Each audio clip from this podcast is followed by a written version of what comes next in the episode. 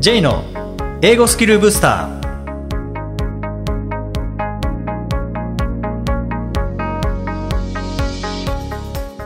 こんにちは。J こと早川浩二です。こんにちは、アシスタントのあきです。この番組は旅行や仕事で英語を使えるようになりたい方、TOEIC などの資格試験の勉強している方、英語学習へのモチベーションを高めたい方にスキルアップのコツをお伝えしていく番組です。J さん、今回もよろしくお願いします。よろしくお願いします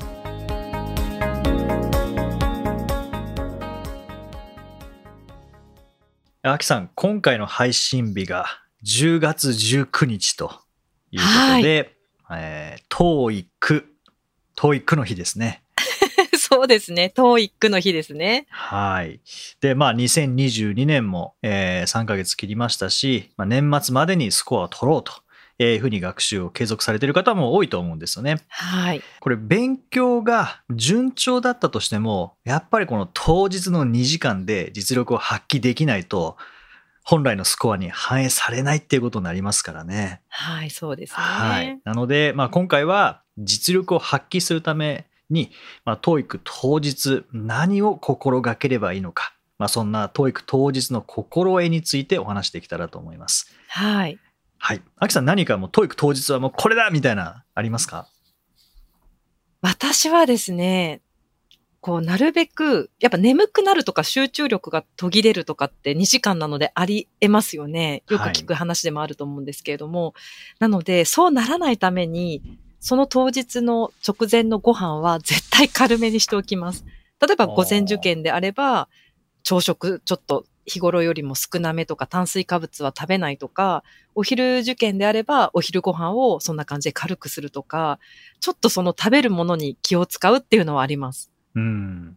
まあそうですね。僕も、まあ僕はそもそも普段からあんま食べないんですけど、TOEIC の時はもうバナナ1本とか、うー。うんん、その程度ですね。まあ試験終了時にお腹が空くぐらいな感じ、にしておきますね。それがちょうどいいですね、きっと。食べ過ぎないで。そうですね、ううんん。程よくお腹空いてる状態の方が、やっぱり集中できるんですよね。そう思います。うん。でもこれお腹空きすぎると、リーディング中にお腹が騒ぎ出すので、あの、なったら嫌だなとかって、こっちに集中力取られちゃいますからね。そこの適度な量が、ううんん難しいとこですけどね。そうですね。はい。まあ、食事の量というのは、もうこれは結構スコアを左右する可能性ありますからね。いや、あると思います。眠くなうんらないためにとか、ちょっと集中力途切れないために、はい。その辺も気遣ってほしいとこかなって思いますねう。ん。まあ、あと僕は、まあ、試験当日のことを言うと、まあ、これっていくつかに分かれますよね。その会場到着までとか、会場に入ってからテスト始まるまで、ああ、とかそうですね。テスト始まってから終わるまで、このテスト中とかですね。まあ、いろいろあると思うんですけども、はい。まあ僕はテスト開始前、まあ、受付終わってテスト開始前のあのアナウンスがこう流れてきますよね。音音量チェックとか。ああ、はい。であの時に受験票 A と B を切り離してってありますよね。ありますね。これは公開テストだけですけども、まあ、はい社内で受験する場合、IP テストの場合にはこれないと思いますけども、うんあの公開テストの場合は A と B を切り離してっていう時ですね。はい。僕はあの時に会場の誰よりも早くビリっていう音を立てるっていう。それって、何なんですか？それはな、きただ単に気持ちがいいっていうこと気持ですか？ちがいいのと会場をこう支配するみたいな。初めて聞きました。リードしてる感じがたまらないんですね、多分。そうです。はい。でもあれあれですよ。いきなり切っちゃダメです。あの受験票 A と B を切り離してで流れたらビリって。それがスタート、用意ドンなんですね。はい。それなんですね。その前にビリってやったらこれフライングなので。はい。あのいい声のナレーターさんが受験票 A と B を切り離してえビリって思いっきり音を鳴らすんです よし今日も勝てるっていう勝てる。誰に勝つんですか？で 会場の皆さん。みんなと。まさか、そんな勝負が始まってると思思わないいや、ですよね、誰もみんな。思ってない。はい。だから簡単に勝てるんですよ。ええ面白い。ま、ありますよね。その、マインドセット的なところも含めて、こうしないと気が済まないみたいな感じのありますもんね。そうですね。はい。だから、おすすめです。おすすめなんですけど、まあ、これを言ってしまったので、リスナーの方と会場が一緒になったら、僕もしかしたら負けるかもしれないですもんね。ちょっと私今度意識ししようって思いました、今それ聞いて。あの、一早い人番がいたなれるからな。。そうですね。リスナーの方かもしれませんので。はい。あと、その、音量チェックがありますよね。これを聞こえているかどうかっていう音量チェックで少し英文が流れてると思うんですが、それ、席の変更お願いしたことって J さんありますか？僕何回もありますね。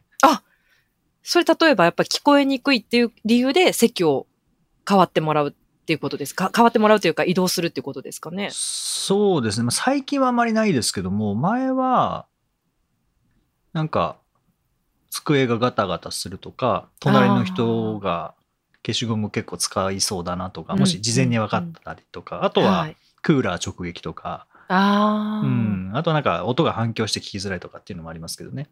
そうですね。あの時うんは結構迷わず手を挙げていいものなんですかね。結構迷う人いると思うんですけど、やっぱり、はい。こう手挙げるのが恥ずかしいとか、遠慮してしまうとかあると思うんですが、はいその辺のマインドセットはどうですか？その辺は、まあこれも自分のためですからね。そうですね。はい。ので、まあ手挙げた方がいいと思うんですけど、やっぱりいきなり手って挙げにくいと思うんですね。うんうん。で、もしかしたら手挙げるかもしれないなっていう時は、もう最初になんか、あの受付の時から試験官と話をしておく。なんか質問しておくとか、これちょっと写真ちょっとずれちゃったんですけど大丈夫ですかねとかって、ああ、全然大丈夫ですよ。うんうんうんとかってこのやり取りしておいたら、その後手挙げやすくなると思うんですよね。それはありますよね。ちょっと事前に、もしかしたら席変えたいっていう趣旨もちょっと言っとくといいかもしれないですね。あ、そうですね。なんか、もうなんか座った瞬間に、あ、なんかここ違うなとか、ちょっとここ、嫌な予感がするなとか、で、事前に分かった場合は、そのアナウンス待たずに試験官の方に聞いておくっていうのありですよね。ちょっとなんか。机がとか、ちょっとクーラー直撃するのでとか、まあ音声のことは分からないですけどね。はいはい。うん、もし何かあるのであれば、こう後で席変わることとかってできるんですか？とか、先に聞いておくとか、うんまあ、それだけでもやっぱり手挙げやすさっていうのは違いますし、もしかしたらあの人手挙げるかもしれないなっていうのは試験官の方も事前に分かりますからね。見はい、気にしてくれてると思うので。で、ただそこでなんかこう、議論になることって絶対ないですよね。ダメですとか。うん絶対ないので、まあ何か言えば、意向通りには多分ほぼほぼしてもらえるですよね。なので迷う必要ないかなって、遠慮しなくていいですよってちょっと言いたいんですけど。そうですね。あの、まあ、ただ、唯一断られるケースは全員いる時ですね。あ、そっか、移動できない。物理的に移動できない。もう全部席が埋まってる場合は当然、前から2列目の、あ、誰々さんちょっと変わっていただくことできますかっていうのは、これは多分無理だと思うので。ああ、確かにそうですね。まあ全員出席ってあんまりないですもんね。ないですねう。ん埋まってる、全部埋まってるってなかなかないですもんね。そうですね。まあ、特に大教室の場合は全部埋まることはまずないので、はい。あの、10人教室とかだったらちょっとわかんないですけどね。うん全部埋まる可能性ありますけど、大教室だったらないので、まあ、10人教室の場合は逆にこう、聞こえないってことは多分ないと思うので。あ、そうですね。うん。まあその辺はでも本当にちょっと聞きづらいなとかあれば、あと寒いなとかっていうのがあれば、うんあの遠慮なく手を挙げて移動するっていうのはおすすめですよね。そうですね。私、うん暗くて移動するってことありました。あの、教室の一番後ろの方で、照明が当たりづらいっていうことで、もう明らかに暗かったので移動させてもらったってことありましたねあー。でも、やっぱりスムーズに移動させてもらえたので助かりましたけど。うですよね。はい。まあテスト前に何か気になることがあればぜひ、あの、行動していただけたらと思いますし、テスト中って秋さん何か意識されてることってありますか？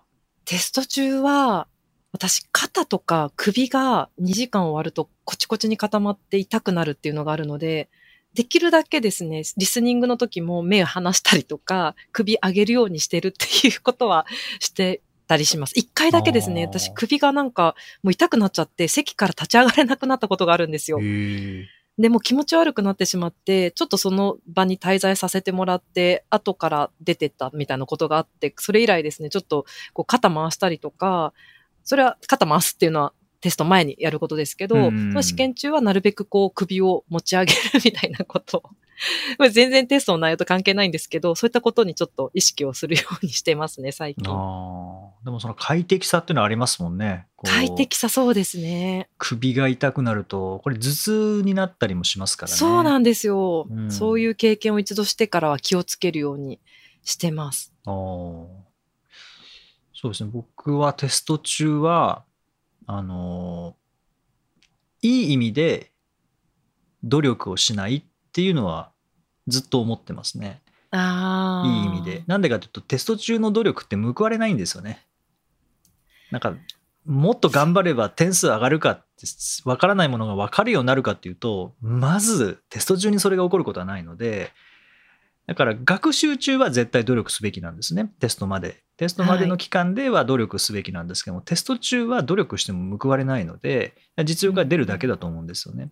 例えば健康診断中にいくら頑張っても身長伸びないです。し、体重も減らないですし、あの血液のとかもですね良くなることはないので どんな頑張っても。なそれは事前に努力することであって試験当日の2時間ではん努力しようとすると逆に足を引っ張ることになるので例えば聞き逃したら諦めるとか、読めなかっったらいい意味で諦めて次の問題頑張るとか今できることができれば OK というような意識であのそうですね。昔からですねこれ取り組むように。これはあの TOEIC に限らずあの全ての試験そうなんですけどもテスト中は頑張らない努力しない。実力が出れば OK 今できることができれば OK で TOEIC の場合は難しい問題に正解したからといって点数高くくれるわけじゃないので、まあ、あくまで正解数によって変わりますからね。うんうん。だから、まあ、あの2時間、リスニングでは約45分、まあ、ほとんど46分ですけど、でその時間で1問でも多く正解を出す。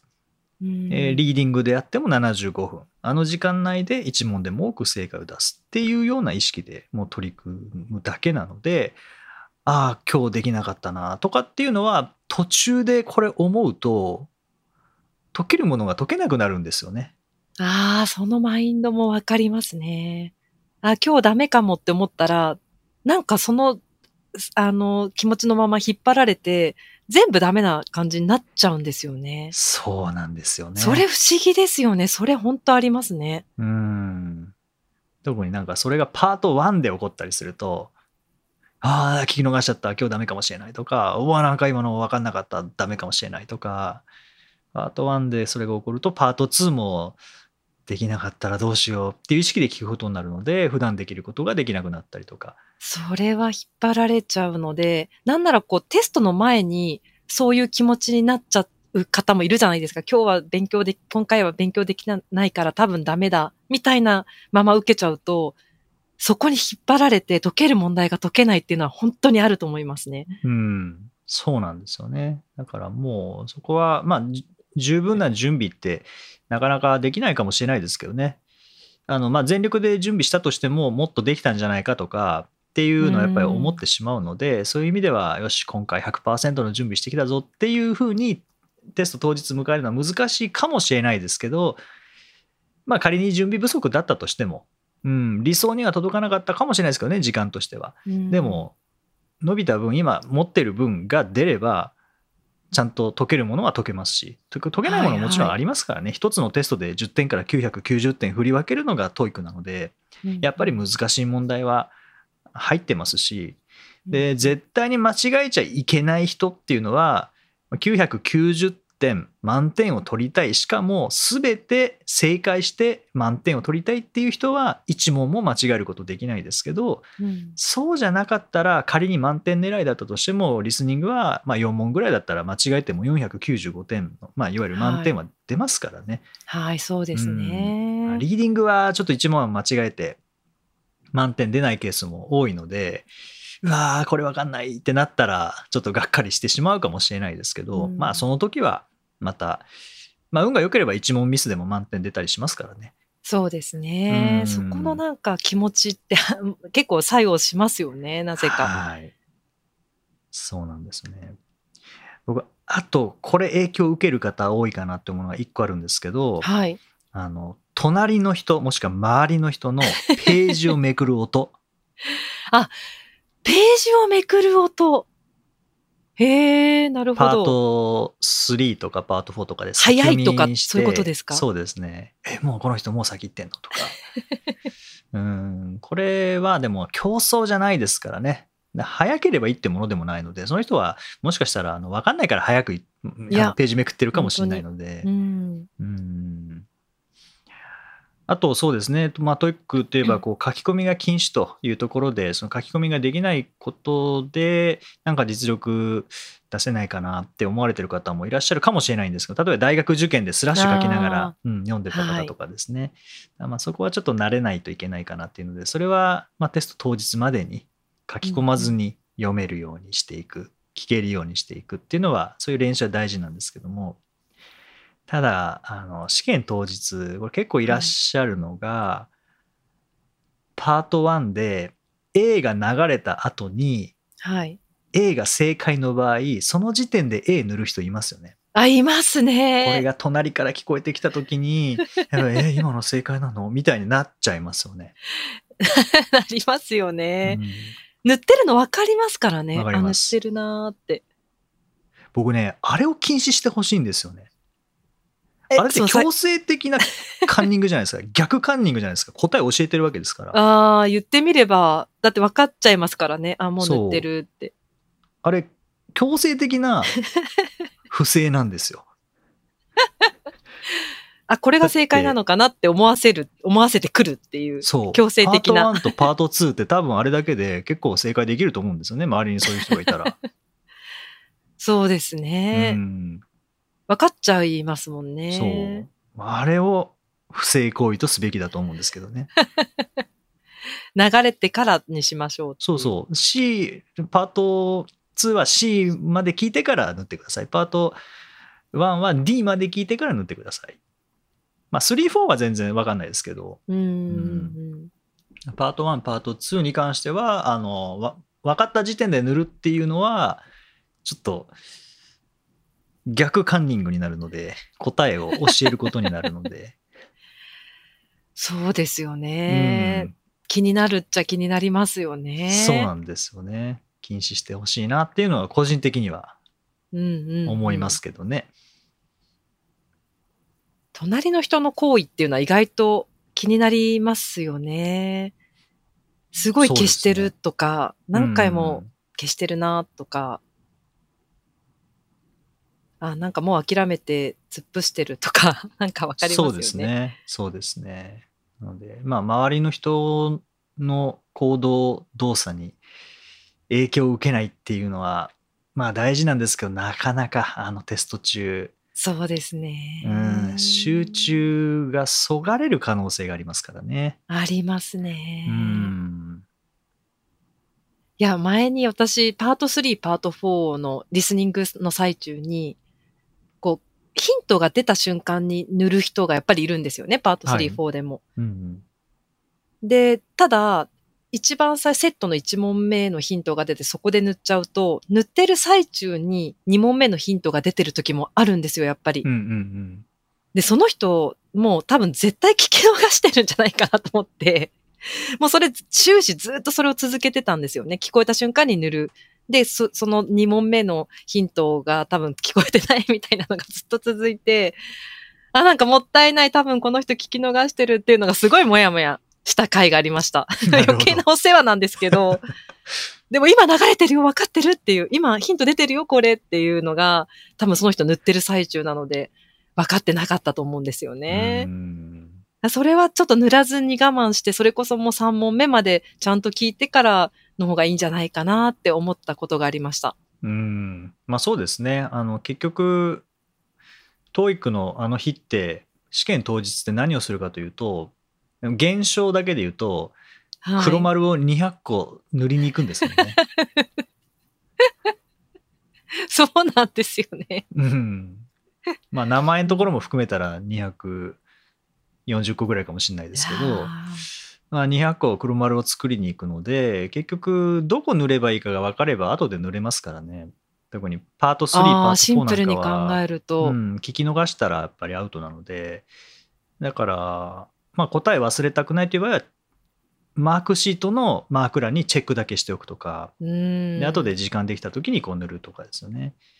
塗る作業に一生懸命になりすぎてて、そっちに気を取られすぎてて、聞くことに、こう、なんかこう、集中できないってなるとダメなのかなって思うんですよね。この黒丸を塗るっていうのが主な目的になっちゃうと、聞けなくなっちゃうんだない、じゃないかなって思って。うん、ありますよね。だって、あの、まあ、選択、設問選択肢見ながら聞くことはできるんですけど、マークシート見ずに塗ることはできないですからね。あ、そうそう、そうですね。絶対黒丸が出来上がっていく過程を目で確認していなきゃいけないので、で、目からの情報ってやっぱり強いので、耳塞いじゃうんですよね。と思うんですよね。だから、真っ黒クロスケが出来上がる過程を、200個の真っ黒クロスケが出来上がる過程をちゃんと見届けるっていうのが目目には、目のあの仕事としてやっぱ当日あるので、はいはい。それをリスニング中にっていうのは、まあ、できる方は全然いいですけどね、早く塗るとか。うんうん。うん、どうしてもなんか塗ってる間に聞き逃してしまうという場合はもうとりあえずチェックだけにしておいてそうですね。でパート3終わった後とかパート4終わったとか、まあリーディングの時間とかに改めて塗るとかうんっていう風にすると、まあ、聞き逃しは減りますよね。聞き逃してたんじゃないかなって思うんですよね。もう必死に塗ってたのがすごい分かったので、うん今だよ、今流れてますよってこう教えてあげあげたくなるぐらい、その最中にもう完全に塗っているっていう作業をしてたので、それがやっぱりさパート3、4ってつな続けちゃうと、取れるものも取れてないんじゃないかなって、すごい余計なお世話なことを考えてたりしました。うんまあでもそれだけ集中してるのが分かったっていうことは結構几帳面な塗り方をしてたんでしょうね。そうでしょうね。うんすごいちゃんと塗ってる感じが、まあ一生懸命に塗ってるっていう感じだったので、だからこそこっちも分かったっていうか。そうです。できればやっぱりあの芯が太いやつの方がいいですよね。マークシート用のシャープペンとか。全然違いますよね。使ってみると分かると思うんですけど、本当シャーペンとは全然違いますよね、労力が。うんそう0.5ミリのシャープペン普通のシャープペンだとやっぱりそれなりにこう何回転もしないと真っ黒クロスケ出来上がらないんですよね。でもそうですね1.3ミリとかもう0.5ミリと 1.- 1.3ミリってもうここれだけで2倍以上あるのでうん太さが。だからまあ当然2分の1以下で塗ることができますからね。まあそうですよねうん、。単純計算で。本当あれを初めて使った時に、私ちょっと正直そんな、そんな差ないんじゃないかって思ってた時期は使ってなかったんですね。うんもう自分のいつものシャーペンを持って行って。でも使ったら本当楽だったので、本当違いますよね、道具一つでも。全然違いますね。なので、まあ、特にあの0.5ミリのシャープペンって、まあとんがってるので、あの紙を押すんですよねで。紙を潰しながら塗ることになるので、間違った時消しゴムで消すのもちょっと時間かかっちゃうんですよね。そうかもしれないですね。そう。だから、まあ、おすすめとしては、でも、やっぱり、いや、私は数々のテストをこの0.5ミリのこのシャープペンで乗り越えてきたんだ。もう、戦友なんだっていう方は、まあ、そのシャープペンで全然問題ないんですけども、特にそういうのではなくて、まあ、いつも使ってるからっていう理由だけで0.5ミリのシャープペン使ってる方は、まあ、マークシートの時、 TOEIC のマークシートを塗るように、マークシート用のシャープペンがあってもいいかもしれないですよね。ちょっと試してみてほしいなうんとは思いますね。そうですね。まあ、それだけでもだいぶ腕の疲れも減ると思いますし、はいはいはい。聞き逃しも減ると思いますし、聞き逃しが減るということは正解数が増えるっていうことなので、まあ、その結果うん点数にも反映されるので、あの道具一つでスコアが変わるケースも、まあ100点200点は変わらないですけども、はいはい。数十点変わる可能性もありますから、ありますからね、うん道具はちょっと揃えた方がいい気がしますね。そうですね。はい。ということで、まあ、今回、TOEIC 当日の心得ということで、まあ、食事から、まあえーテスト開始まで、それからテスト中、まあ、テスト中の中でも、聞けなかった、読めなかった、隣の人の影響とかですね、えーそれから、まあ、道具まで、えーお話ししてきました。ぜひ、あ、これ確かにそうかもしれないなというのがあれば、えー取り入れていただけたらとえー思います。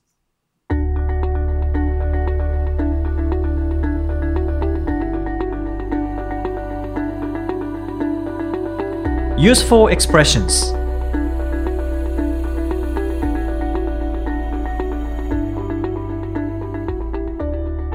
続いては、英語の名言から学ぶお役立ち表現をご紹介いただきます。J さん、今回の名言は何でしょうか？はい、えー今回はトム・ボデット、まあ、トム・ボデットという人の言葉です。In school, you are taught a lesson and then given a test. In life, you're given a test that teaches you a lesson. In school, you are taught a lesson and then given a test. In life, you're given a test that teaches you a lesson.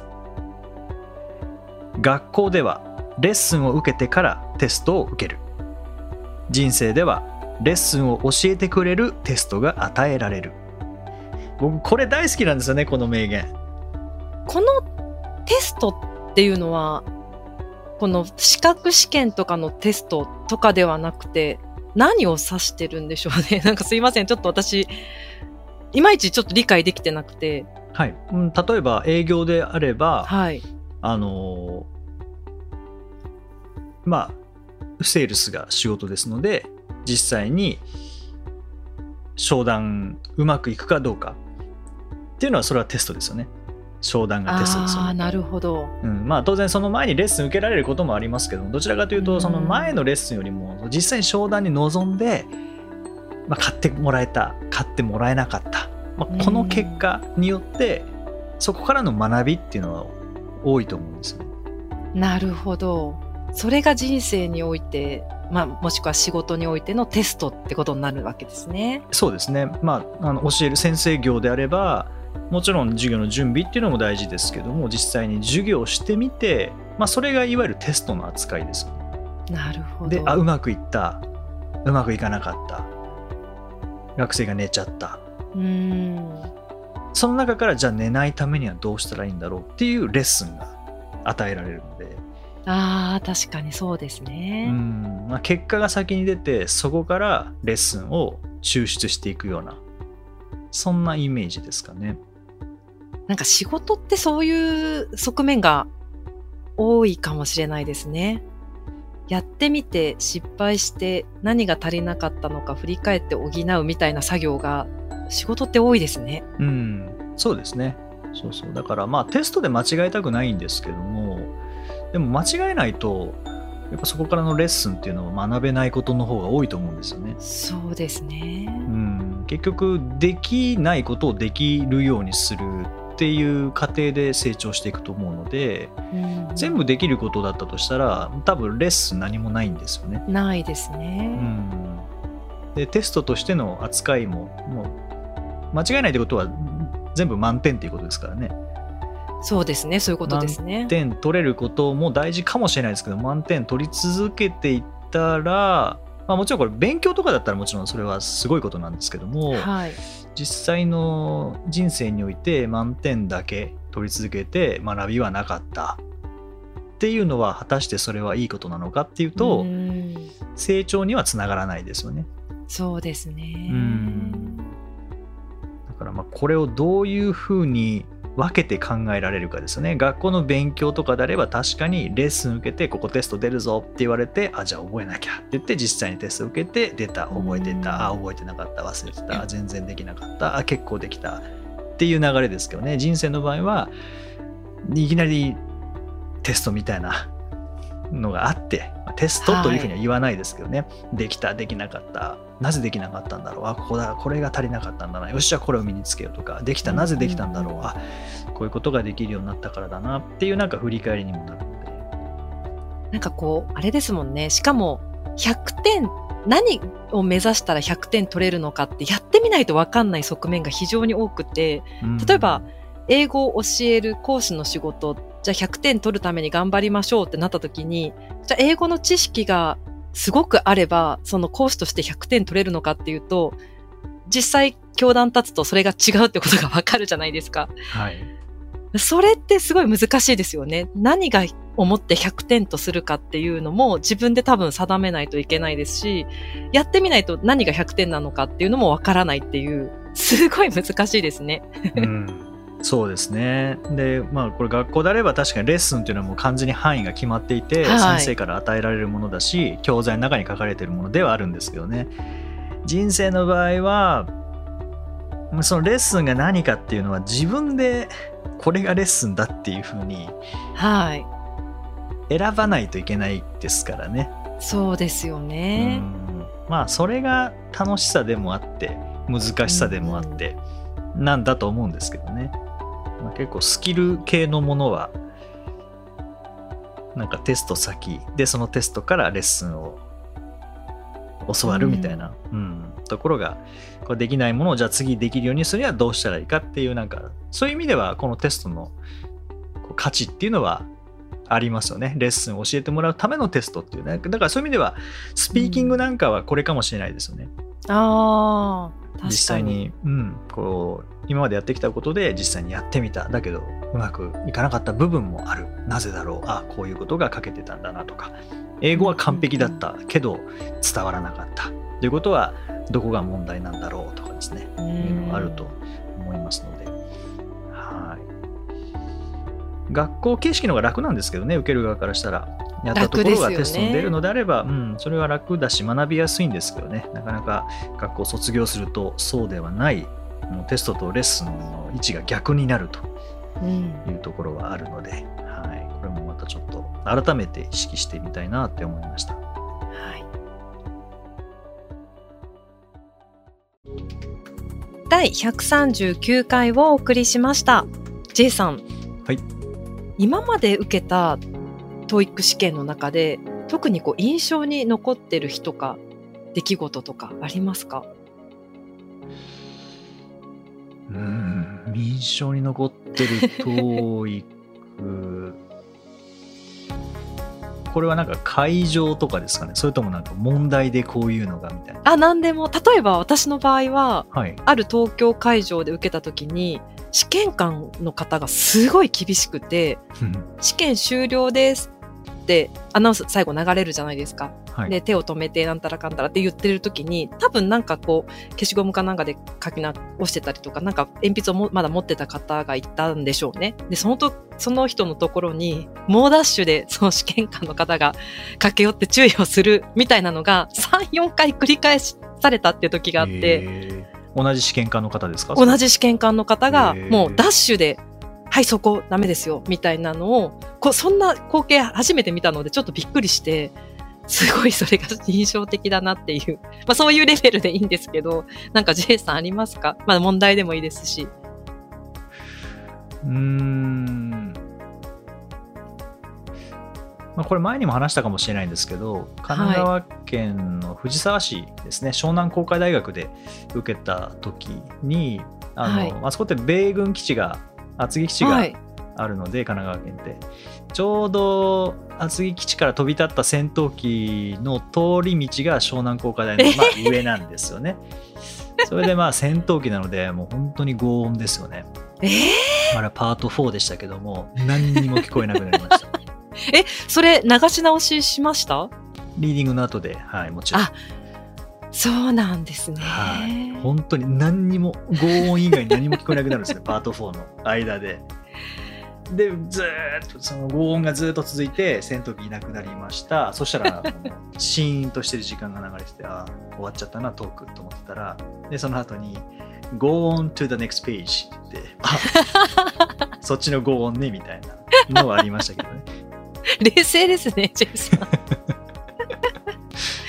でもその時にはもう一度やり直しますとかいうアナウンスはなく、もう普通にそのまま続行されるんですよね。そうですね普通にリーディングまで行ってリーディングが終わった後先ほど、えー騒音のため聞こえなくなったところだったのでやり直しますっていうふうになるのでなるほど。だからそうあの TOEIC 受験される方もですね例えばあの選挙カーが来たとかうん、場所によっては飛行機とか救急車でもうリスニングの音聞こえなくなったとかっていう場合はその時は何にもアナウンスないですけどリーディング終わった後でやり直しになることがほとんどなのではい。でこれやり直しになんなかったら終わった後で解散になった後で試験官に言ってくれたら本部に掛け合うんですよねああ。で本部の判断でやり直す可能性がありますじゃあその時、当日にどっちのしてもやり直すってことですよね？当日ですね。後からやり直しってことはないです。なるほど。じゃあそこでこう、焦ってなんか手を挙げたりとか、今の聞こえなかったんですけどとかっていうふうにわざわざ言う必要はないってことですよね？あのそこはもうね戦闘機で聞こえなくなったとか救急車で聞こえなくなったっていうのはあの試験官がこれは控えているはずなのでああ、それちょっと知っといた方がいいですね。じゃあ、うんついついなんか心配になりますけどね。そうそう。あと、まあ、僕があった例で言うとパート4で音が飛んだ時があってえ？CD の音が飛んだ時があって、へー。その飛んだところに答えがあったんですよね。だから解けなかったんですよね。はい。であこれは音飛んだ。じゃあリーディングの後にやり直しだなと思ってそのままリスニングが終わってリーディングが終わってそのまま解散になったんですねええであれこあれだじゃみんな解けたの？あれ。答え飛んだけどなと思って。僕一応言ったんですね試験官。に、はい。これ92番のところってあれ音飛びましたよね？って言ったらなんか僕が話してるのを聞いてた人が「あやっぱりそうですよね」って受験者の方が「あですよね」みたいな話をして。はい。その受験あ試験官の方が「あちょっと今確認に行ってきます」って言って本部行ってはい。5分ぐらい戻ってこなかったんですけどその間に当然受験者はみんな帰っちゃうんですね。そうですよね。僕とその人だけ残っててで試験官戻ってきてああの音飛びがあったので、えーやり直しますって言って2人だけやり やり直しましたそこで、そうなんですか？はい、あこれこんなんでいいのかと思ってましたけどね。その他の人たちはうん。あどうなったのか分かんないです。あの音飛びがあって不備があったのであの次回分無料で受けていただけるチケットバウチャーですどうぞってなったかもしれないしかもしれない。うんまあ、これは気づかなかったっていうことで僕ともう一人の人だけが気づいたっていうことでなる受けさせてくれほたのど。かもしれないですけどちょっと分かんないですねでも正直、まあ、J さんは音飛びがあったとは認識しているけれども、本部の人には確認しようがないですもんね。まあででもしょうがないんですけどねですよね。うんだったらやり直してくださいってなるんでしょうね。多分だと思いますへえ、じゃあ言った方がいいですね。なんか自分がこう、ちょっと気になるときには。あそうですねあの聞き取れなかったからもう一回言ったらダメですけどねダメですけどね。うん、明らかにトラブルだった場合にはでやり直しにならなかった場合には言った方がいいですね、うーん。なるほど。えー、そんなこともあるんですね。そうですねそんなことが、まあ、印象に残ってるっていうのはその2つですかね。いろいろ起こりますからね、当日。はいまあ、なかなかなかなかトラブルゼロにはなかなかならないですよねそうですよね、あの人数だと。はいはい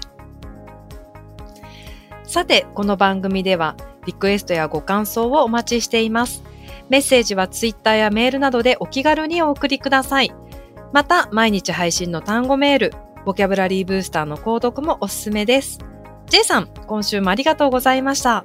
どうもありがとうございました Okay, thank you for listening. See you next week.